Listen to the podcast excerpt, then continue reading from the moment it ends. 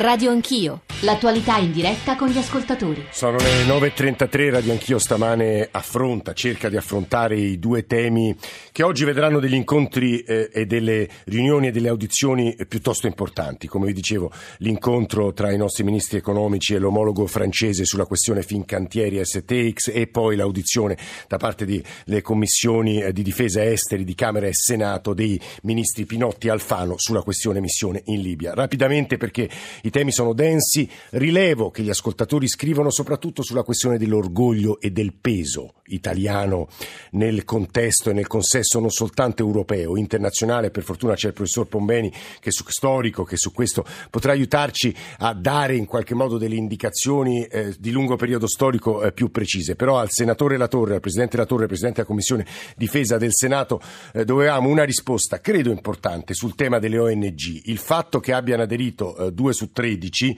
eh, significa cosa? Perché il ministro Minniti ha detto eh, le altre sono fuori, e io le domando, Presidente, ma fuori da che e quali sono le possibili conseguenze? Allora, intanto sono tre quelle che hanno tre. aderito su C'è tre. ragione, Moas, e... eh, med, eh, Save the Children e poi troverò la terza eh. e Proactiva, e... Proactiva, la spagnola, sì, scusi. Proactiva, esatto. Sì. E... Molto semplice, guardi, eh, l'attività eh, in mare, anche in particolare l'attività di salvataggio, è un'attività che viene coordinata dalla Guardia Costiera italiana, eh, è un'attività che peraltro eh, affida al nostro Paese la responsabilità non solo di salvare ma poi di accogliere, e affida anche al nostro Paese la responsabilità di proseguire nella lotta contro i trafficanti di morte e dunque eh, far contestualmente decollare insieme all'attività di salvataggio l'attività di indagine contro questi criminali. Eh, per questa ragione è indispensabile stabilire un rapporto di collaborazione, un rapporto di collaborazione che affida al nostro Paese, allo Stato italiano, il ruolo e il compito di governare questa situazione. Coloro i quali non accettano le condizioni minime funzionali a espletare nel miglior modo possibile questa attività di salvataggio, di indagine e di lotta contro i trafficanti, potrà continuare a stare in mare, ma non sarà contemplata tra coloro i quali e sui quali il nostro Paese... Sì, ma nel concreto, Presidente, significa che ad esempio non sarà loro permesso di accedere ai porti, di sbarcare i migranti, o li, fare, o li si terrà invece ferme nei porti per tanto tempo? Perché stamane tutte queste cose ho letto, Presidente. Sì, guardi, eh, eh, l'attività di coordinamento eh, eh, verrà svolta dalla Guardia Costiera di volta in volta, come a- accade per, un normale, per una normale imbarcazione Eh, mercantile che percorrendo il mare eh, segnala un pericolo, eh, agisce, chiederà lumi eh, su come comportarsi e la Guardia Costiera valuterà quali sono le eh, cose più opportune, mentre coloro le, le, le, le, le um, associazioni sì. che hanno, eh, le O N G che hanno sottoscritto eh, questo codice. codice di comportamento saranno contemplate come uno strumento operativo che costantemente opererà al fianco delle nostre, sì. eh, della nostra Guardia Costiera e delle nostre, delle nostre navi. Questo è, ehm, ed io francamente sono stupito da questa resistenza che eh, testimonia che da parte di queste O N G la loro missione, comunque meritoria, viene interpretata non come una missione di collaborazione ma, ma, con lo Stato, ma come una iniziativa autonoma, come dire, privata, e che in questo momento, per la portata del fenomeno e per le implicazioni che esso ha, credo che andrebbe invece concepita in ben altro modo. Presidente Nicola La Torre, Presidente della Commissione Difesa del Senato, grazie per essere stato con noi. Professor Pombeni, credo ci siano molte sì. riflessioni che, potrebbe, eh, insomma, che potrebbero arricchire con la sua voce la, le, insomma, alla luce di quello che ha ascoltato sinora, Professor Pombeni, su Ma vari veda, punti. sì, vada, sì, vada. Allora, eh, il primo punto da, da suggerire alla riflessione dei, dei nostri ascoltatori è questo: ricordiamoci che non esistono questioni semplici che eh, ruotano attorno a un solo punto, quindi è chiaro che mh, nella questione dei cantieri cioè, ci sono molte cose che, che, che, che ruotano, il problema eh, di Macron e il nuovo mh, piano del lavoro, il problema della... Eh, pericolo dell'instabilità futura italiana, il problema eh, diciamo così dell'orgoglio nazionale. Sono, sono tutti fattori che giocano assieme e complicano la situazione, così come nelle relazioni internazionali. Dobbiamo uscire un po' da questa immagine, eh, come possiamo dire, un po' semplicistica, per cui c'è una questione. È, è, un, è un sistema molto complicato in cui interagiscono moltissimi fattori, per esempio il fattore dell'instabilità globale delle relazioni internazionali. Eh, facciamo un esempio banale: le difficoltà di rapporto fra Russia e, e, e America in questo momento naturalmente non agevolano il fatto che si, che si formi un panorama in cui si trovano, si trovano degli equilibri. Il problema della crisi dell'Unione Europea, il problema del, della, del, della crisi dell'est complessiva dell'est europeo, cioè questo quadro estremamente complicato non consente a, ness- a nessun governo, men che meno al governo italiano, di poter fare eh, come dire, eh, la politica del taglio dei nodi gordiani. Adesso battiamo i pugni sul muscolare, tavolo, diciamo. e muscolare, eh. risolviamo tutto. Insomma, si tratta non tanto di navigare a vista, ma certo di navigare trovando la rotta, se posso usare questa immagine, fra una moltitudine di scogli. Ecco, eh, eh, il problema fondamentale è che l'opinione pubblica dovrebbe sostenere questo sforzo di navigazione fra gli scogli, non eh, impuntarsi sull'idea di dire ah ma pigliate dinamite e fate saltare il primo scoglio e poi guarda, la situazione guarda, è aperta, perché poi, non è così. Poi aggiungerò alle sue parole quelle che Galli della Loggia, stamane citavo il suo pezzo, definisce i tre handicap storici micidiali del nostro paese, poi li elencherò, però prima volevo dare la parola a un po' di ascoltatori e ascoltatrici. Sestilia dalla provincia di, Matera- di Macerata. Sestilia, benvenuta. Buongiorno. Ci dica tu. Eh, ripeto, vi ascolto tutte le mattine, è vi gentile. Ringrazio per ciò che fate, però purtroppo qua siamo sempre alle solite, le parole sono tante, giuste, tutti gli ospiti giusto, però in sostanza io mi chiedo perché l'Italia non è presa in considerazione, perché non contiamo niente in campo internazionale, perché l'Europa ci lascia sempre soli? E questa, in, in parte a questa domanda io credo che abbia risposto invitando a leggere la complessità del quadro il professor Pombeni pochi, pochi minuti fa, ma insomma non so se la risposta abbia soddisfatto Sestilia, ma insomma il quadro va composto con tutti i punti di vista. Alberto da Padova, buongiorno anche a lei. Buongiorno a voi e grazie. A lei. Niente, io mi riferivo proprio a questo discorso in quanto spesso sia la Francia che la Germania osteggia i prodotti italiani. Noi facciamo dei prodotti che vanno in venti paesi nel mondo. Voi, lei come hanno... imprenditore, come lavoratore, Alberto? Io sono un responsabile commerciale, ah. una direzione commerciale. Per quanto riguarda questi prodotti che sono certificati, per cui dobbiamo spendere dei soldi per certificarli con le certificazioni europee, nonostante questo vengono osteggiati, non vanno mai bene, c'è sempre qualcosa che non va, mentre la certificazione parla chiaro per tutti i paesi membri. Eh, deve, devono essere fatti in questa maniera, vengono certificati da un ente certificatore, ripeto, pagato, perché sì. così bisogna fare, eppure in Germania e in Francia non vanno mai bene. Io sto seguendo adesso per la mia azienda una grossa catena di moda che sta aprendo duecentocinquanta centri in Europa. Sì. In Francia e in Germania mh, c'è sempre qualcosa che non va. Siamo veramente tenuti poco da conto, mentre viceversa i loro prodotti che vengono qua vanno sempre bene, anche se magari le certificazioni magari lasciano anche a desiderare. Cioè, no Alberto, questa non, testimonianza non credo sia appunto, da, dal campo e con la concretezza di chi eh, lavora in, in Europa eh, sia stata molto utile. Vorrei farvi ascoltare anche due messaggi, due WhatsApp audio e poi un'altra voce crediamo importante nella trasmissione stamane, cioè quella dell'ammiraglio De Giorgi, ma prima WhatsApp audio. Buongiorno, sono Bernardo Sant'Ambrosio di Torino. Sulle O N G che non hanno firmato, per conto mio l'Italia dovrebbe avere una posizione molto dura. Non avete firmato, non attraccate. È ora di finirla di fare i, i buoni samaritani con chiunque. Ci sono delle regole da rispettare, rispettiamole tutti. Salvare, sono d'accordo, bisogna salvare tutti, però è ora che tutti quanti si assumano le loro responsabilità.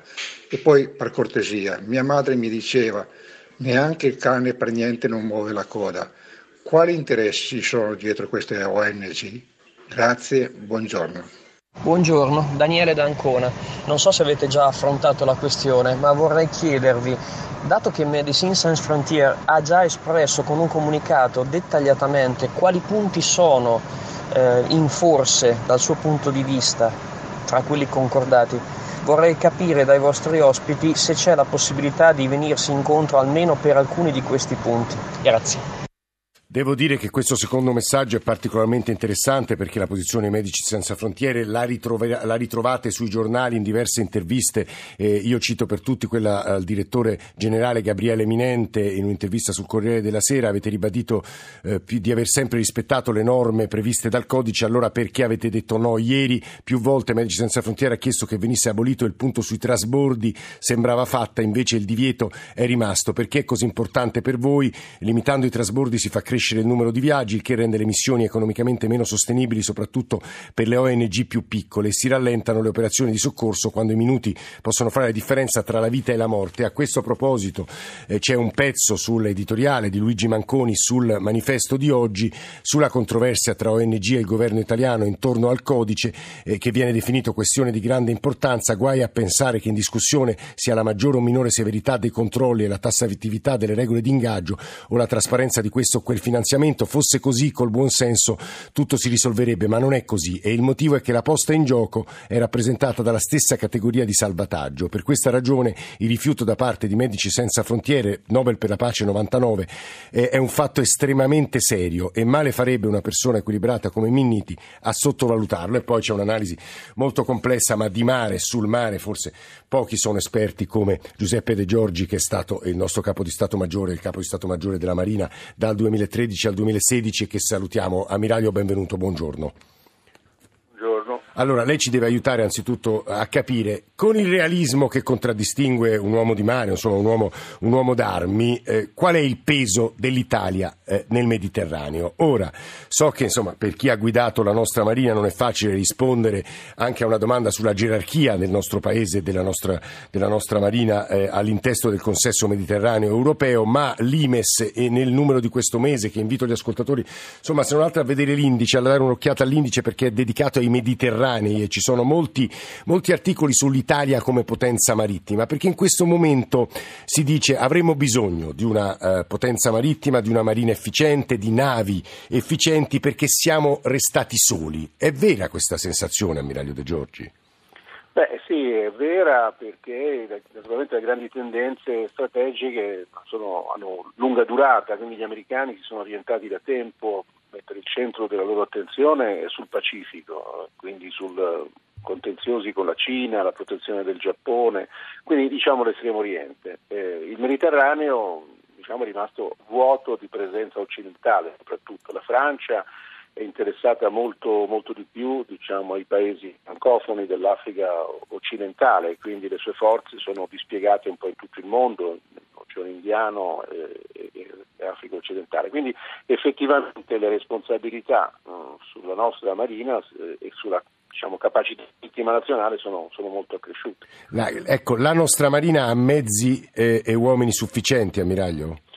Per questo tipo di operazione che è a bassa intensità come minaccia, eh, senz'altro sì, eh, quindi l'aspetto molto carente di cui soffriamo è eh, il finanziamento diciamo banale per l'esercizio, quindi quello sicuramente eh, merita di essere aumentato per tenere le navi in mare, per addestrare il personale. Come qualità dei mezzi sono perfettamente idonei, l'abbiamo dimostrato con Mare Sicuro e con Mare Nostrum, quindi abbiamo la... Ecco ammiraglio, le mh, obietto quelle che sono le critiche eh, che verranno immagino in parte sciolte nelle audizioni di questo pomeriggio, ma insomma lo vedremo, e poi domani come sapete ci sarà il voto del Parlamento sulla missione italiana in Libia, peraltro anche le diverse posizioni espresse dal fronte libico in questi giorni e in queste ore non fanno eh, indulgere all'ottimismo. Allora, i trafficanti potrebbero sparare, e questa è la prima obiezione, il primo rischio che si potrebbe presentare. Il tratto di mare è molto vasto e con il numero di navi e imbarcazioni italiane forse non riusciremo a controllarlo tutto.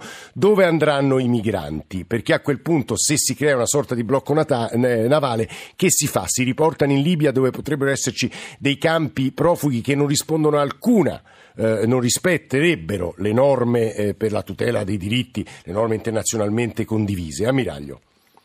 Guardi, eh, sul fatto che i migranti, che diciamo, i trafficanti possono sparare, eh, e allora? Cioè, noi siamo una marina da guerra, se spareranno risponderemo, ma non credo molto plausibile che un migrante si metta a sparare a una fregata della nostra marina. Beh, però i trafficanti sì, quelli che guidano le, le imbarcazioni. No, no, i trafficanti non eh. credo che, voglio dire, oseranno sparare a una nave della marina. Se lo facessero verrebbero, insomma, sopraffatti con no? mm, mm, certa facilità, insomma, anche perché la nave dispone di sensori e di sistemi di controllo che anticipano di gran lunga, non è che si viene presi di sorpresa e, e colpiti così, ma anche dovesse accadere, parliamo comunque di eh, persone che dispongono di mitragliatori, di, di qualche lanciarazzo, quindi insomma non, non lo vedo assolutamente come un pericolo, vedo semmai un pericolo nel sottovalutare eh, l'operazione e quindi nel partire con un numero di navi troppo, troppo ridotto, e lei correttamente evidenziava questo aspetto.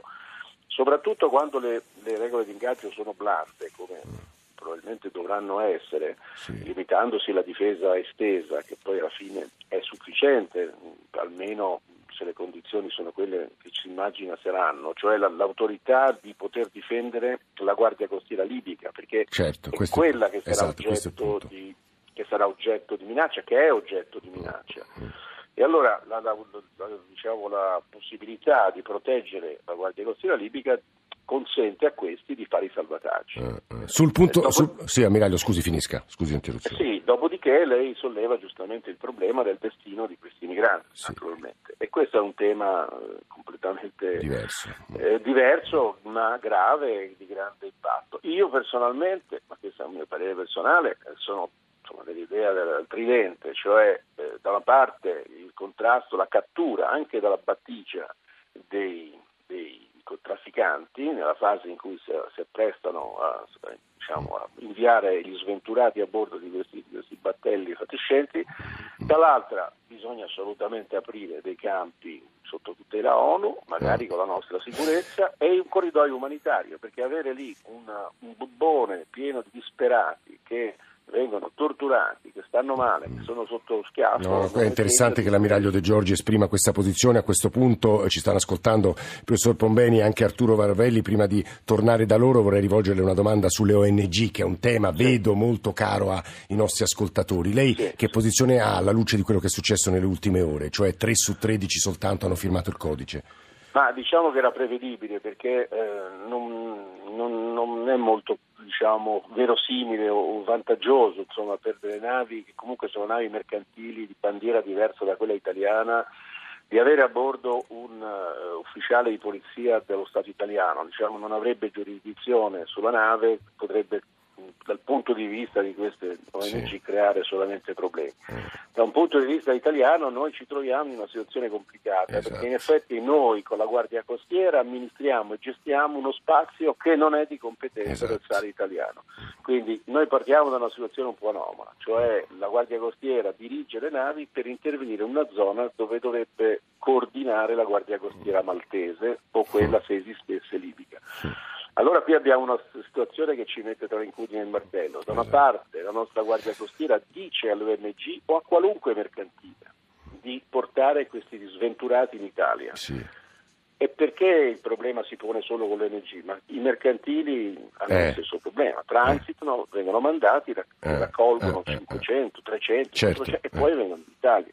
Dunque il problema, secondo me, non si risolve, eh, come dire... Eh, ostacolando l'opera di chi salva questa gente ah, in mare, salvo beh, eh. chi se ne approfitta, certo, certo non deve certo, essere certo. un business, ma ah. l'operazione dobbiamo avere il coraggio di affrontarla di petto noi, cioè noi non possiamo continuare a immaginare che altri è questo appunto, per noi il è questo. E torniamo sempre lì.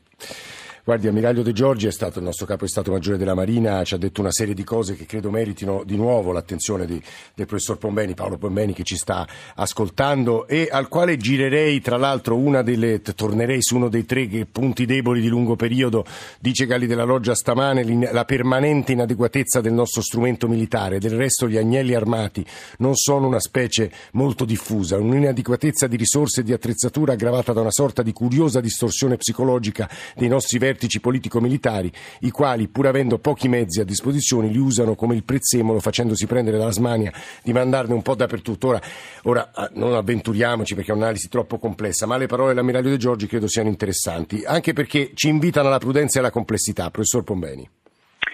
Sì, credo che l'ammiraglio abbia toccato punti importantissimi. Insomma, adesso mh, non, non esageriamo e non uh, allarghiamo troppo, troppo le questioni. Sì. Eh, per per eh, diciamo, affrontare il problema molto concreto del contenimento di questi flussi migratori che non sono gestibili, io qui vorrei ricordare una, una cosa molto banale. Attenzione, perché eh, quando noi avremo creato una situazione di disequilibrio eh, interno per le difficoltà oggettive che ci sono nell'accogliere maree enormi, enormi di flussi, non è che con questo avremmo aumentato il potere internazionale dell'Italia o la sua posizione, l'avremmo ulteriormente indebolita, perché se siamo, se di nuovo siamo un paese in cui eh, diciamo così, la retorica xenofoba eh, diventa, diventa dominante, i rischi per questo paese mh, si incrementano, eh? Cioè, vorrei ricordarlo, ricordarlo a tutti, perché eh, si fa presto a ragionare in astratto. Ecco, poi in concreto, ov- ovviamente, beh, in concreto eh, noi eh, gli strumenti per eh, non risolvere questo problema, questo problema è enorme. Se noi fossimo in grado di risolvere questo problema saremmo il paese leader nel mondo, sì. Ma nessun paese lo, lo, lo, lo, lo può fare, perché avrebbe un impatto tale, si immagini, lo farebbe la Francia, la Germania, lo farebbe chiunque. Eh, ma per, diciamo, ragionevolmente contenere que- questa cosa, questi, questi mezzi noi li abbiamo, li abbiamo anche. Qui bisogna ricordare a tutti eh, i, appunto il senso del limite, anche alle O N G, perché è, è, è comprensibile il desiderio non... di, di, di aiutare a salvare, è umano più che comprensibile. Il desiderio no? di aiutare a salvare è umano, ma cioè, intanto c'è un problema molto, mo, molto banale, eh, salvare delle persone in mare per poi consegnarle a un destino disastroso eh, vabbè, è un passo avanti, perché non le si lascia morire nell'immediato, però non è che eh, si risolve chissà che cosa il problema, è, è un po' anche farisaica questa cosa. Io questa cosa vorrei ricordarlo anche alle O N G, perché naturalmente se poi li... Questi, questi migranti, certo, li facciamo arrivare a terra e li sbattiamo lì in una terra di nessuno, in cui non si sa, gli altri paesi non si li vogliono. Si sposta soltanto eh, la questione eh, in un'altra eh, area geografica, mettiamo così, esatto, in un altro luogo.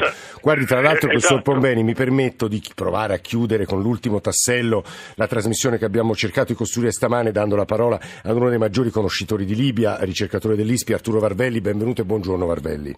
Buongiorno a voi. Vorrei consegnarle la, lo scetticismo dei nostri ascoltatori che riportano un elenco delle dichiarazioni incerte che arrivano dalle autorità libiche in questi giorni sulla missione italiana in acque libiche, da ultimo il comitato di Tobruk, no alle navi libiche, Haftar, cioè colui che eh, più o meno governa la parte orientale della Libia, il generale Haftar, che non sembra affatto contento dell'intenzione italiana e dell'accordo con Serraj, dei campi umanitari che, avrebbe, che hanno dei campi profughi, che hanno delle condizioni insopportabili secondo i crismi e i criteri delle, delle normative internazionali. Insomma, Insomma, i nostri ascoltatori hanno molti dubbi, hanno ragione e cedono in pessimismo o realismo. Eh, Varvelli? No, purtroppo no, purtroppo non, non eccedono. Le incognite sono numerose e diciamo che più abbiamo una presenza esterna in Libia, in ogni caso più creiamo, creiamo problemi eh, interni.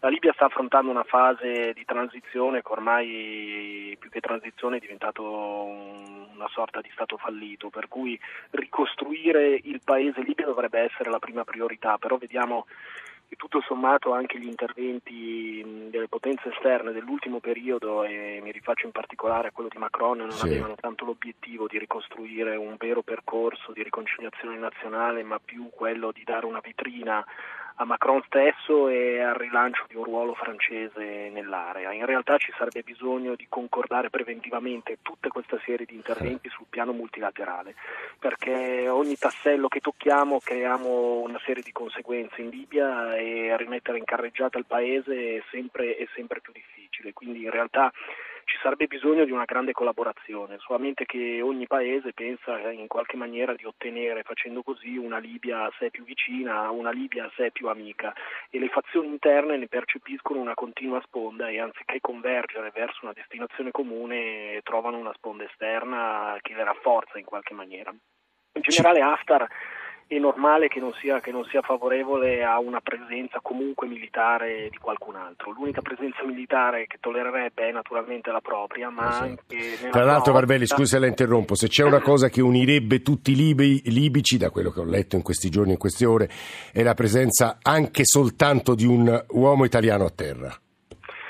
Sì, certamente su questo bisogna, bisogna procedere con molto cautela. Io penso che l'Italia e il governo italiano ne sia ampiamente consapevole, sta prendendo tutta una serie di cautele. Sappiamo benissimo che abbiamo un ospedale militare nella città di Misurata che è stato preposto a un compito preciso e questo in qualche maniera è stato tollerato, anzi buona parte dei misuratini eh, ce ne rendono merito. Quindi in realtà bisogna vedere, capire come vengono fatte eh, le cose. Certamente è, è, è un momento molto particolare per i libici e quindi, eh sì. come dire, la, per, eh, non c'è cosa migliore che mettere un piede nel, in, in Libia per compattare i libici. Faremo una sorta di nation building eh, ecco, come, come eh, abbiamo no, fatto ai tempi del colonialismo. Guardi Varvelli, se non altro io credo che anche col suo ultimo intervento, soprattutto con gli interventi di Paolo Pombeni nel corso di questa trasmissione e di tutti gli altri ospiti, abbiamo cercato di far capire la complessità del quadro. Dicevo, oggi è un giorno importante, domattina eh, sei eh, su Radio uno tornerà a occuparsi delle, di quello che succede oggi. Noi dedicheremo invece un'ora di trasmissione alla strage di Bologna con le voci più articolate per ricordare quella tremenda giornata dell'agosto del millenovecentottanta. Antonello Piergentili e Vittorio Bulgherini stamane in console ci hanno permesso di andare in onda, grazie ovviamente al professor Pombeni, Arturo Varvelli da ultimo e all'ammiraglio De Giorgi, poi alla redazione di Radio Anch'io, Valentina Galli, Cristina Pini, Edoardo Rossi, Mauro Convertito in regia. Adesso c'è il G R uno delle dieci per le ultime notizie, poi Radio uno Music Club. Grazie davvero per l'ascolto, scriveteci se volete anche per le vostre, i vostri ricordi di quella giornata di agosto del millenovecentottanta. Ci risentiamo domattina.